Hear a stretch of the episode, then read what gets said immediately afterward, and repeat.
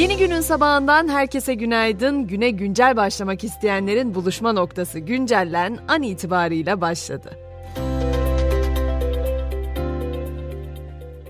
Alınan zam kararları sonrası kontak kapatma eylemi kararı alan taksicilere yeni bir zam kararı çıkmadı. İstanbul'da taksimetre ücretlerine gelen zammı yeterli bulmayan taksicilerin talebiyle toplanan İstanbul Esnaf ve Sanatkarlar Odaları Birliği Yönetim Kurulu, UKOME kararlarının bağlayıcı olduğunu söyledi. Birliğin tarifede değişiklik yapmaya etkisinin bulunmadığı belirtildi.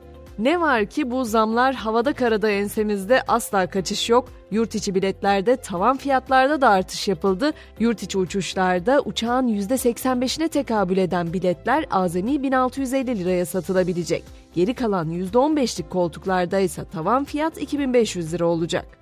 Hal böyle olunca stokçuluk kaçınılmaz gibi duruyor ama neyi stokladığımız da çok önemli. Mesela Türkiye'de yaşayan bir PlayStation kullanıcısı zam gelmesinden korktuğu için tam 27 yıllık abonelik aldı. Bugünkü fiyatlara göre kullanıcı 27 yıllık PlayStation Plus aboneliği için tam 12.420 lira ödeme yaptı.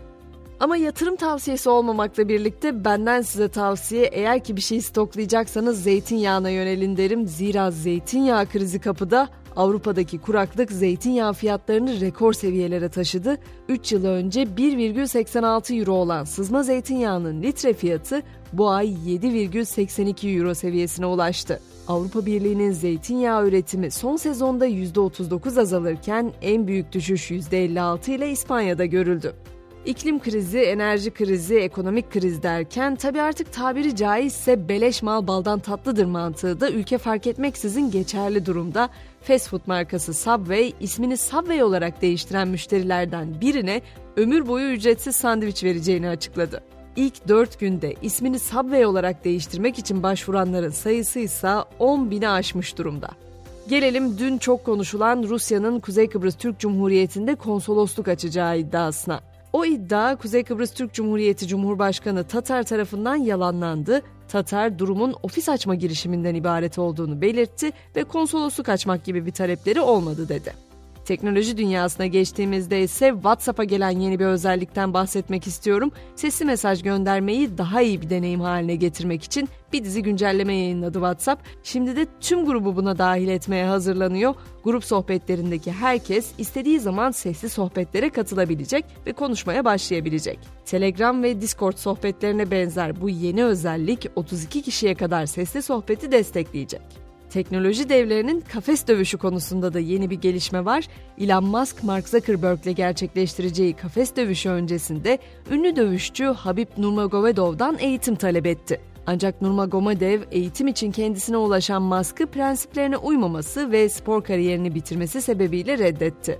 Son olarak da hafta sonu için önemli bir haberi şimdiden paylaşmak isterim. Meteor yağmurlarının en görkemlisi Perseid meteor yağmuru 12-13 Ağustos gecesi en yoğun dönemine ulaşacak. Saatte 60 ila 100 tane görülebilecek meteorların dünya atmosferine giriş hızları ise saniyede 59 kilometreyi bulacak. Tüm Türkiye'den izlenebilecek olan bu meteor yağmurunu daha sağlıklı gözlemlemek için şimdiden şehir ışıklarından uzak karanlık bir yer seçmeyi unutmayın. Hemen spordan notlarımı da ekliyorum. UEFA Avrupa Konferans Ligi 3. öneleme turu ilk maçları bu akşam tamamlanacak. Beşiktaş saat 20'de Azerbaycan ekibi Neftçi ile deplasmanda karşılaşacak.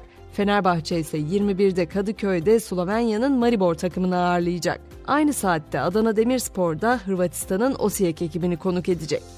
Göğsümüzü kabartan haberi de aktarayım. Manş denizini geçen en genç Türk sporcu olan Aysu Türkoğlu yine hepimizi gururlandıracak bir başarıya imza attı. 22 yaşındaki yüzücü bu kez Kuzey kanalını yüzerek 11 saat 48 dakikada geçen ilk Türk kadın ve en genç Türk sporcu olarak tarihe geçti. Biz de güncellenin sonuna geldiğimiz şu dakikalarda bu sabah kendimizde bir farkındalık uyandırması adına yeryüzü kendileriyle konuşmaya değmeyen insanlarla kaynıyor diyen Arthur Schopenhauer'ı analım istiyorum. Nefesimizi, sesimizi kim için tükettiğimizi iyi düşünelim diyerek akşam 18'de yeniden görüşmek dileğiyle şimdilik gidiyorum.